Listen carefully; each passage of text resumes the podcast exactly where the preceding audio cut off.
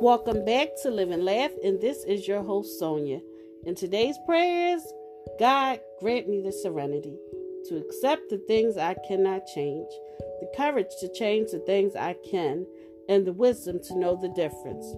Living one day at a time, enjoying one moment at a time, accepting hardships as the pathway to peace, taking, as he did, the sinful world as it is, not as I would have it, trusting that he will make all things right if I surrender to his will, that I may be reasonably happy in this life and supremely happy with him forever in the next.